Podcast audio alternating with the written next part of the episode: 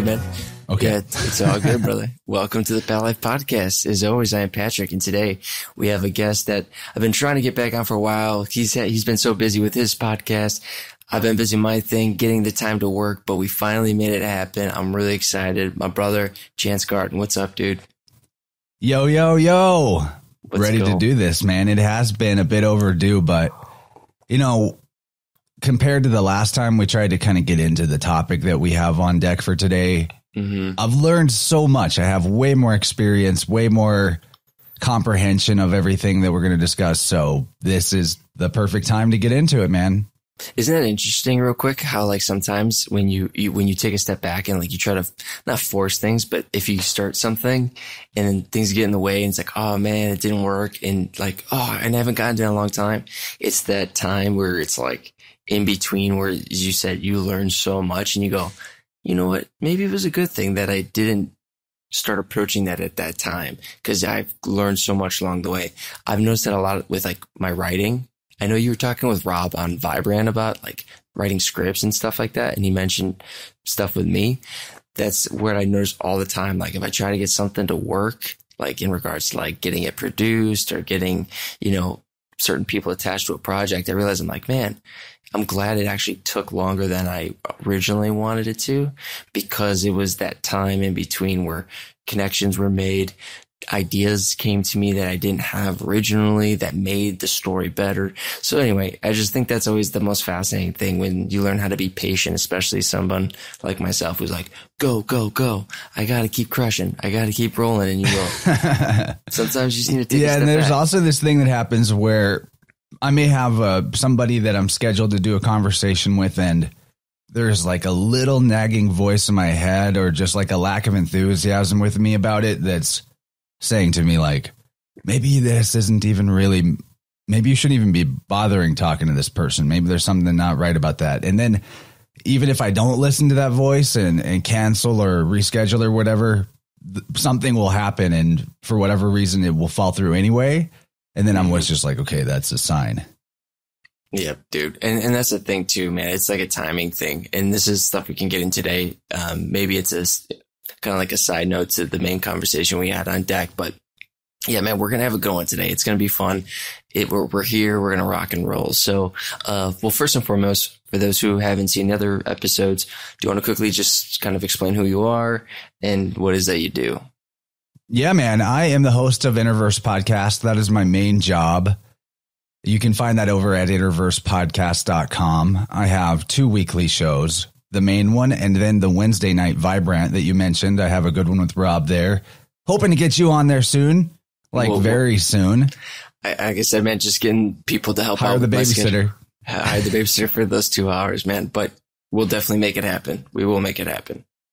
Yeah, that would be a good time. So those are my 2 shows. The Vibrant ones you can catch on Wednesday nights at 8 p.m. Central. And those are live flow state conversations. Really fun. So people, if they're not familiar with my overall vibe, me personally, I have kind of 2 areas that I'm really working to expand on and emphasize for my own personal contribution to this sort of realm of work. The first one being sound healing and vibrational therapies, which sound healing, that's kind of a loaded term. And I can talk about why I don't love that term, but I still kind of unconsciously just throw it out there.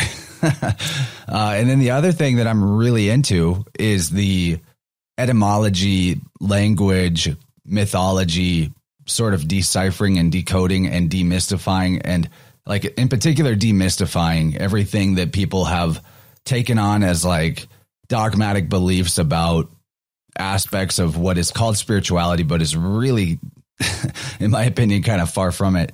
So I work a lot with Dylan Sicoscio, who he's a great friend of mine, super appreciative to be able to collaborate with him.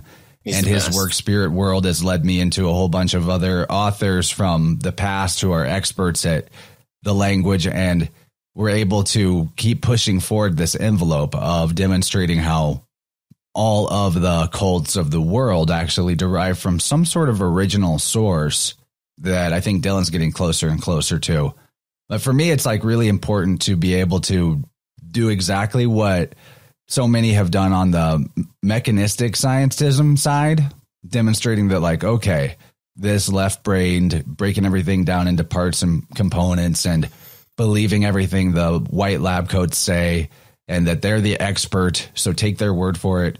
The actual same exact thing happens on the right brain side with what I would call sort of fake mysticism, or really just mysticism in general, where it's like, we've got the direct line to God, or I had this visionary experience, or whatever it is. This is totally subjective, but take my word for it. I'm the authority. I've got the black coat instead of the white coat. And right. This is the way that things work in higher dimensions that you can't possibly know anything about, but trust us, we know.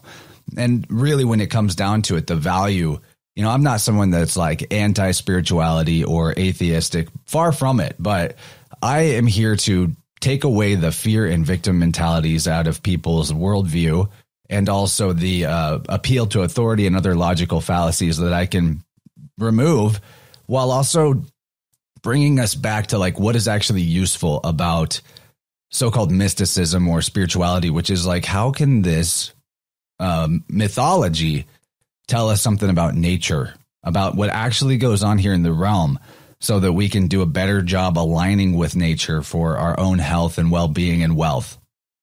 Absolutely.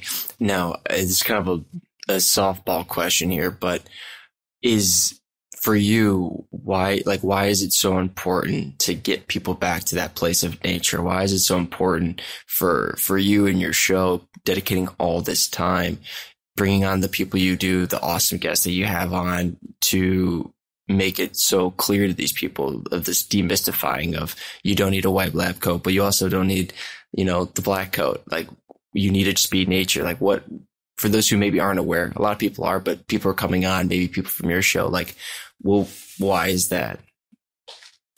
Yeah. Why is that? Well, if I had to boil it down to something very simple, it would be, I see the imagination as more of a perceptual mode and like a portal through which we can access the realm of potential. And the realm of potential isn't even really a realm in a sense, but, you know, that's just a phrase. Mm-hmm. And actually that connects completely with vibrational therapies. But to me, the world that you live in is limited by what you can imagine is possible for yourself, and how we limit ourselves through what we believe, the stories we tell about ourselves. All of that can be, you know, hard to see the walls that we've put in and boxed ourselves in with. And by talking to the people that I talk to, my goal is to help people expand their worldview into more possibilities. And that's out of love, because when it comes down to it, like, the difference between fear and love, what are those two polarities? If those are actual polarities of each other, would be like, love sees and nurtures the potential in the whatever it is that it loves, and doesn't limit it, and allows it to be and express through as much expanded potential as possible. Whereas fear tries to boil everything down to, there's just one way.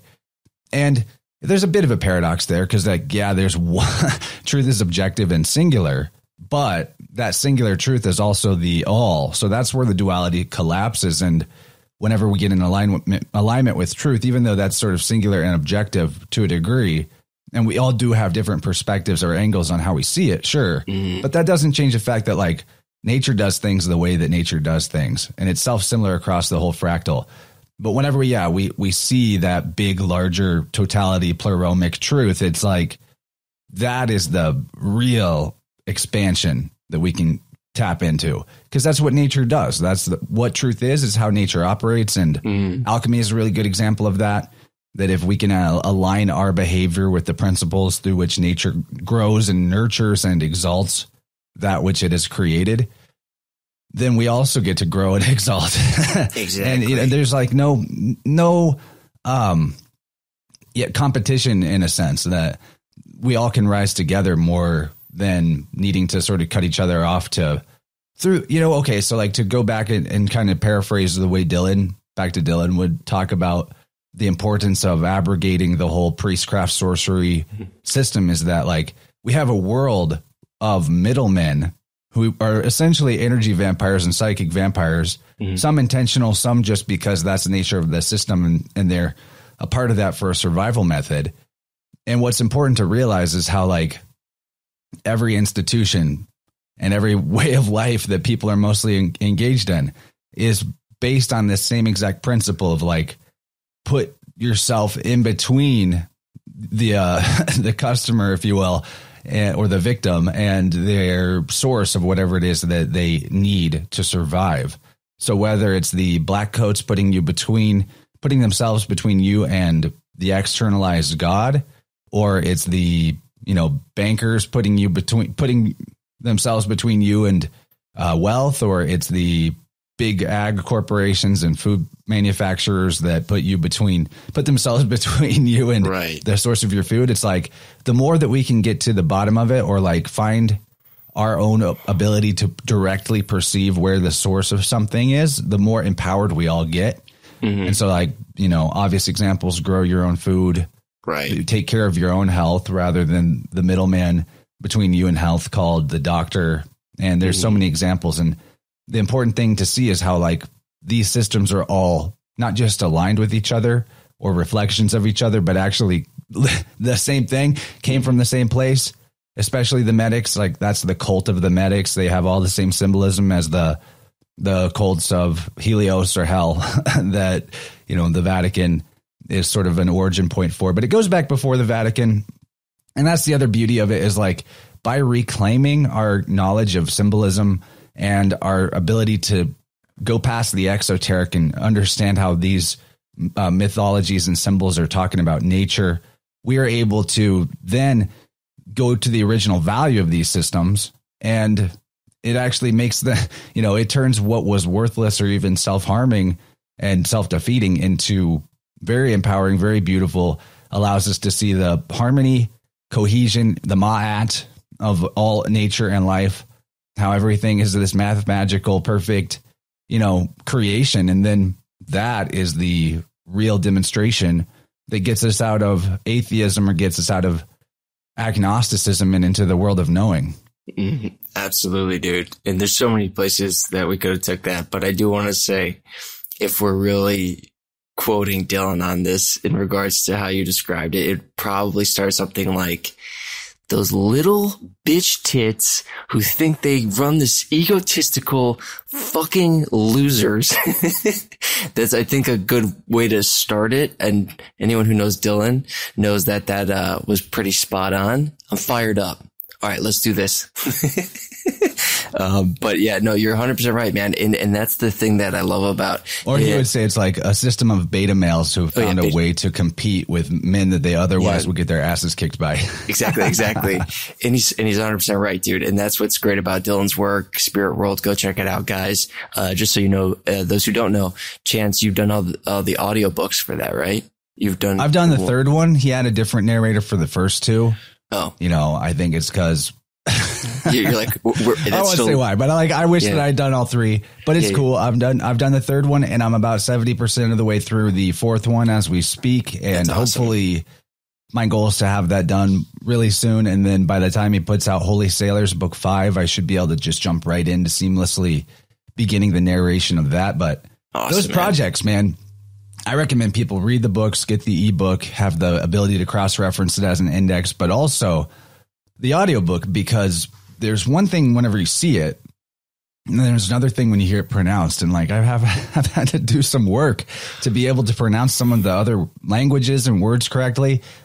And part of the huge value of like when Dylan says do the work, catch up, is not just to sort of passively take in the information, but to then also take the time, and it actually doesn't take that much time to learn these other alphabets like Greek and Hebrew, because if you do that, you're actually going to start to see the connections yourself. And that's what happens to me now constantly. I'm just like, oh, I was looking at Thrace, which is the northern barbarians that the ancient Greeks talked about, and looking into them and realizing Thrace, well, that's basically thrice. So there's your Troy, Troia, Trinity.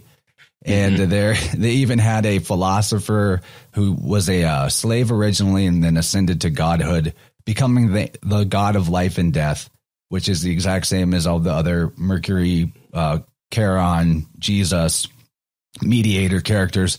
His name is Zalmoxis, which is phonetically Sal Moses whenever you look at the Greek letters. So Sal, the Salvator, Sar, Same thing, which is the rock, the Lord, and then Moses, which is the initiate. And he goes into a cave for 3 years instead of 3 days. He's presumed dead, and then he rises again. And I'm just like, man, Herodotus. This is what Dylan said about it when I pointed this out to him. He's like, it's like Herodotus just took all of the – like it was obviously fake, Herodotus, because how could you take all of these – stories from all these different regions, tell the same story from every place with slightly altered names, and then call that history and not realize that none of that was history. Right. And that's what's so interesting about it, man, with Dylan's work. And for those who are like, why are you guys talking about Dylan so much?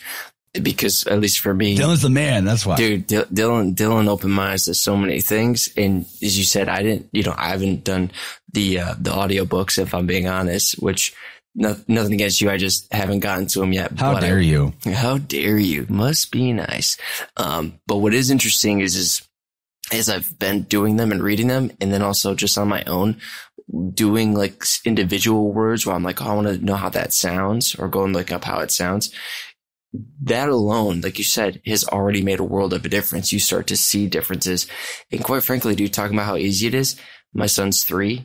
He's half Japanese, so, or quarter Japanese. So like when we're learning even Japanese, we start to like catch on to like different alphabets and counting to 10 just like for fun.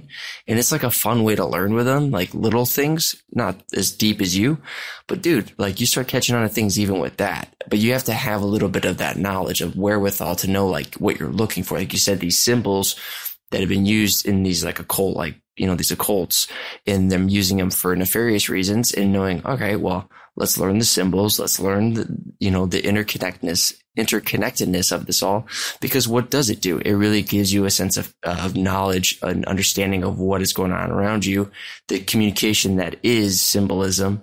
And you go, man, all right, there's nothing to be as afraid of. Like you really, as you said, it demystifies all of this just chaos that's trying to be implemented on the world. It gives you, and what I talk about all the time, the ability to be present, be with self, you know, doing what you're doing with the energetic sound healing. You know, I know there's another name for it that you use, but it really gives you the chance to go, man, all right, this thing I have here, this breath is nature. It is a part of this perfect design and this ever-changing design.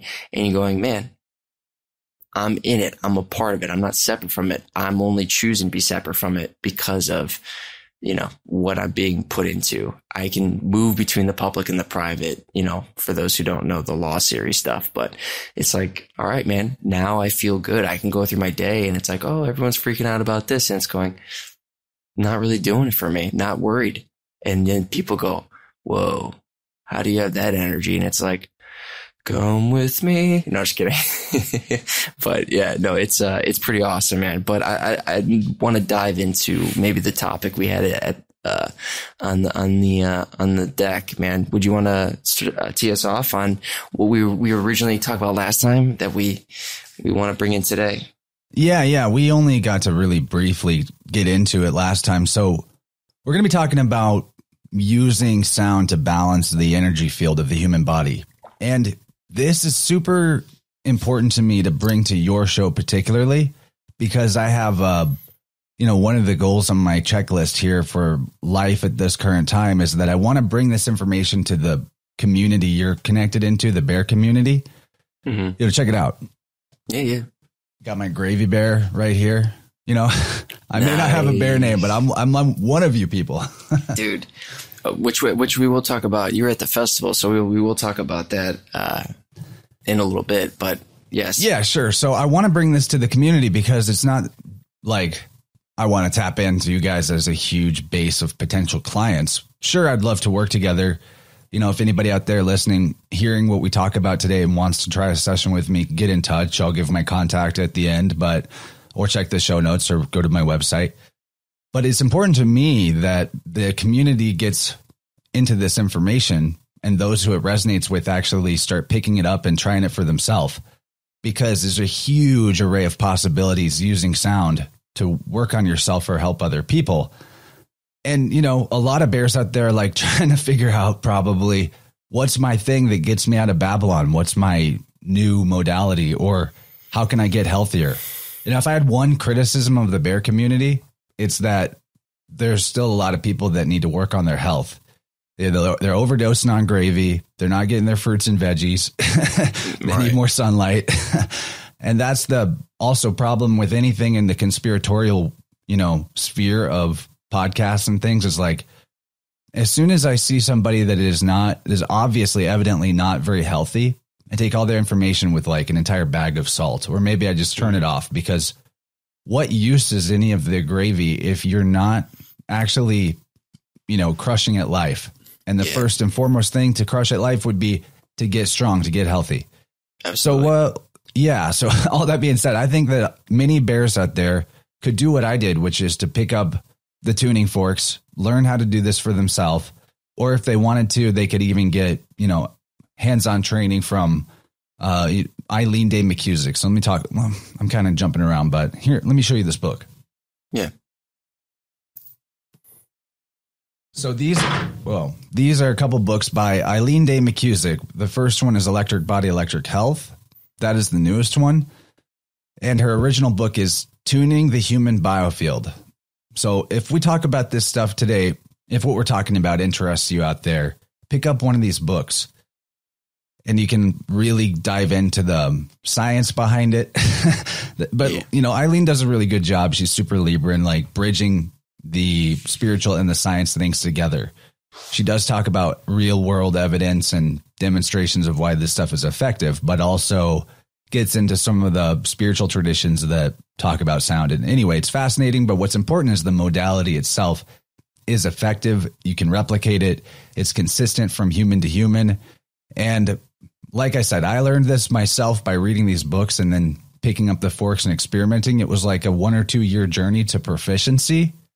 But at the Biofield Tuning store, which is her website, just look up Biofield Tuning. You could also, if you're interested, get into some of the virtual coursework to learn this stuff through her and get certified, which would be great too. Yeah, I have a sonic slider. What's that? I have her sonic slider. I play around with it for sure. Yeah, and here's what that looks like. Mm-hmm. We may have brought this up on the previous episode, but I first got into this whole thing because I had a shoulder injury that wouldn't go away. I heard Eileen talking on Crow, and I was like, hearing bells go off in my head, like, this is the thing. Try this out. Look into this more deeply. So I got her book, and I got this weighted tuning fork, which is not very expensive. I think it's like $85 right now, and you can use it forever. You know, mm-hmm. It's a lot cheaper than filling a prescription over and over again that gives you side effects, which are really just effects that are not good for you as well. Right.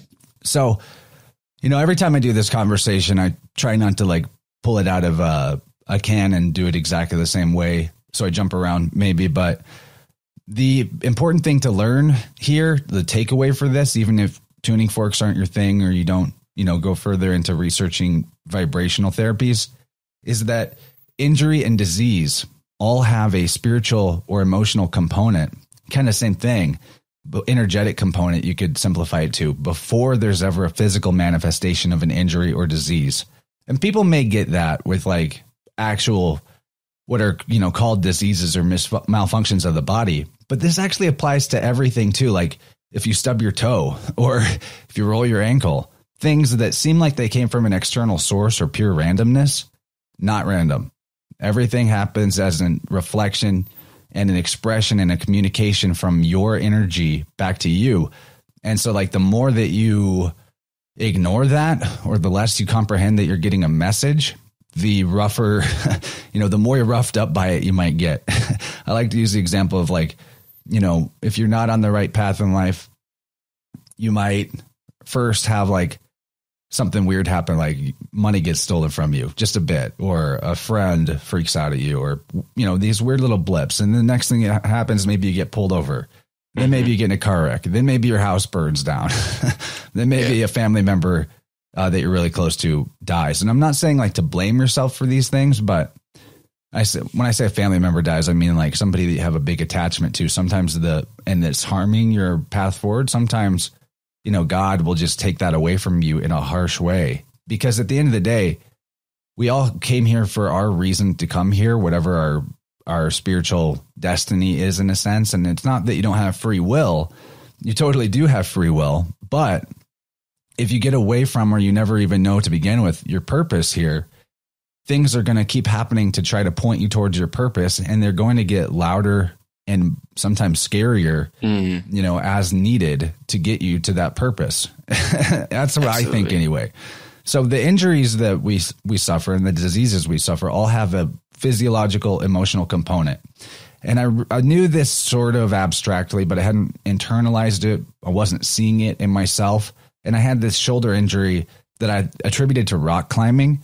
I couldn't lift my arm over my shoulder, and I got the sonic slider. I started working on it. Didn't really know the reason for an injury like that in terms of the biofield anatomy, which we'll talk more about.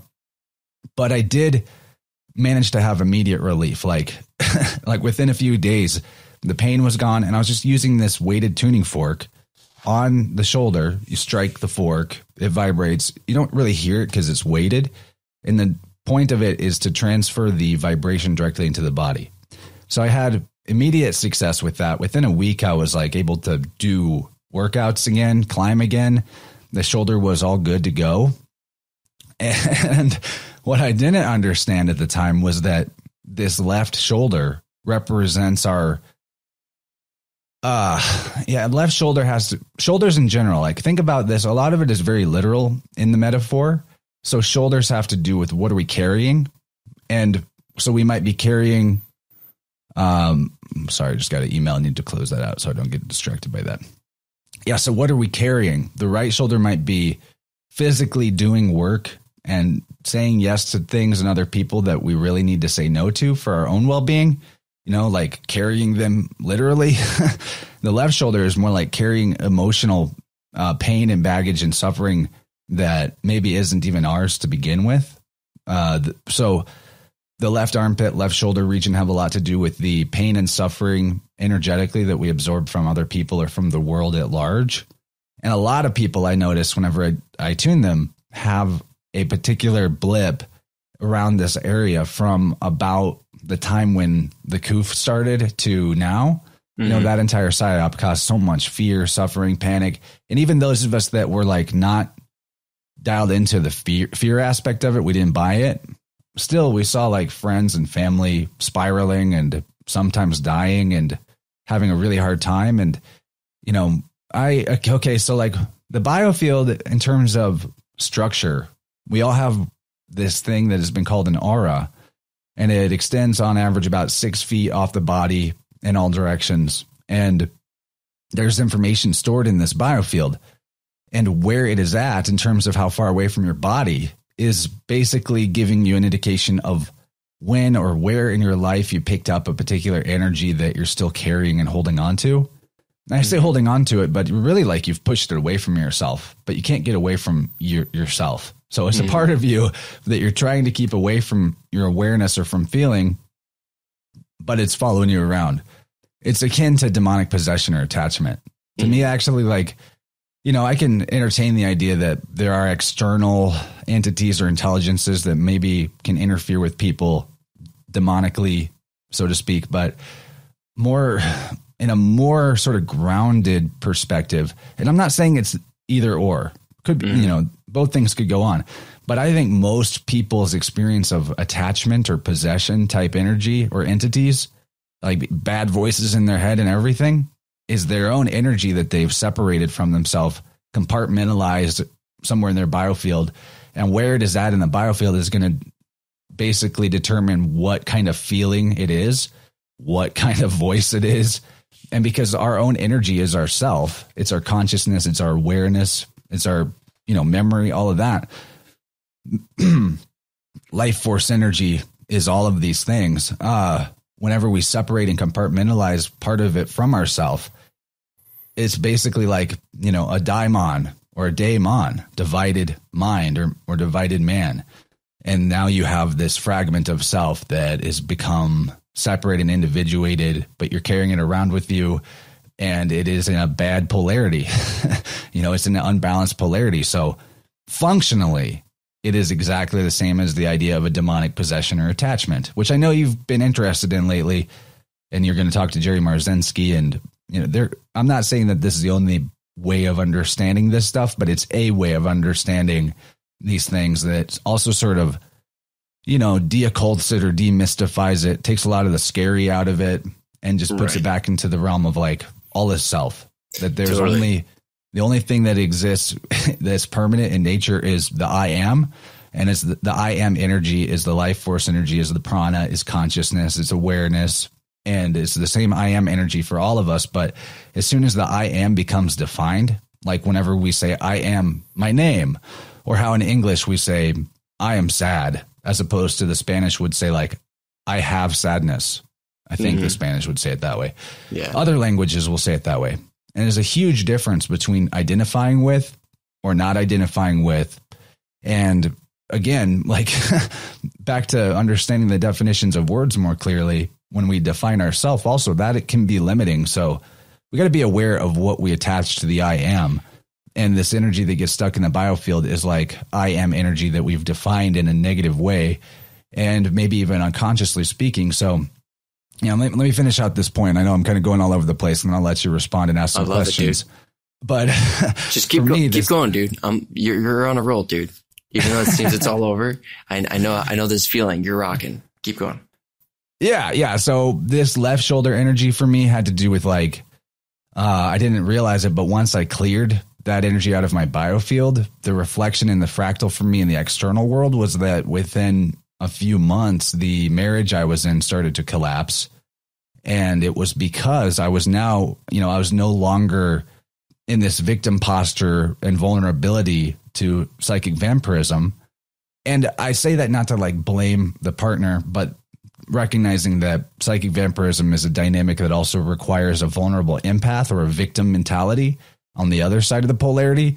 So it takes two to tango, you know, and both kind of do it to each other as well. So like just the fact that I'm in this victim posture of being assaulted by the psychic vampire, but that is also applying a negative to the other person and sort of vampirizing them in return by like making them the monster in your mind. And this is a big thing that happens in people's relationships is, you know, you either project the story of who you wish they were or your own virtues onto them, and you're blind to their faults, and usually in conjunction with, you also take a victim mindset about like how they're a monster to you in all the ways that is like way blown out of proportion to reality. So for me, once I got this part of my biofield, the left shoulder area cleared up and the holes in the aura fixed up, then the relationship I was in started to crumble. And then that caused me like a spiral. That was my dark night of the soul of 2020 for me. It wasn't the coof. It was like,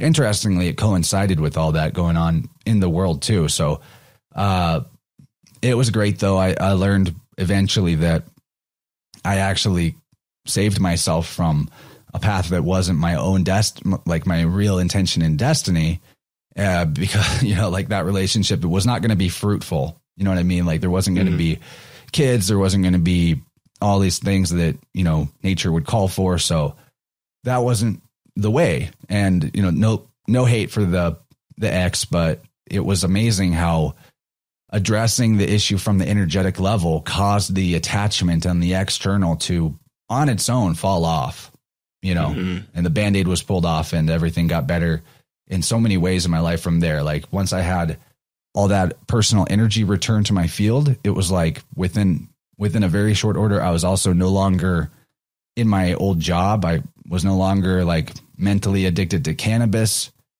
I got to go from wishing a lot of things would change for my life to them actually changing and me making it happen, because I had the throughput energetically to do that. So since then, now I'm like full-time as a podcast host. I've gotten further into the tuning work where I do stuff with clients on a very, very regular basis, several times a week, and supporting myself through the things I'm passionate about and care about. And none of that really would have unfolded the way that it did or as quickly as it did if I didn't get myself more energetically aligned with sound. So thanks for checking out our free preview of the podcast. If you want to listen to the rest of this episode and many others like it, become a member at thepatlife.org.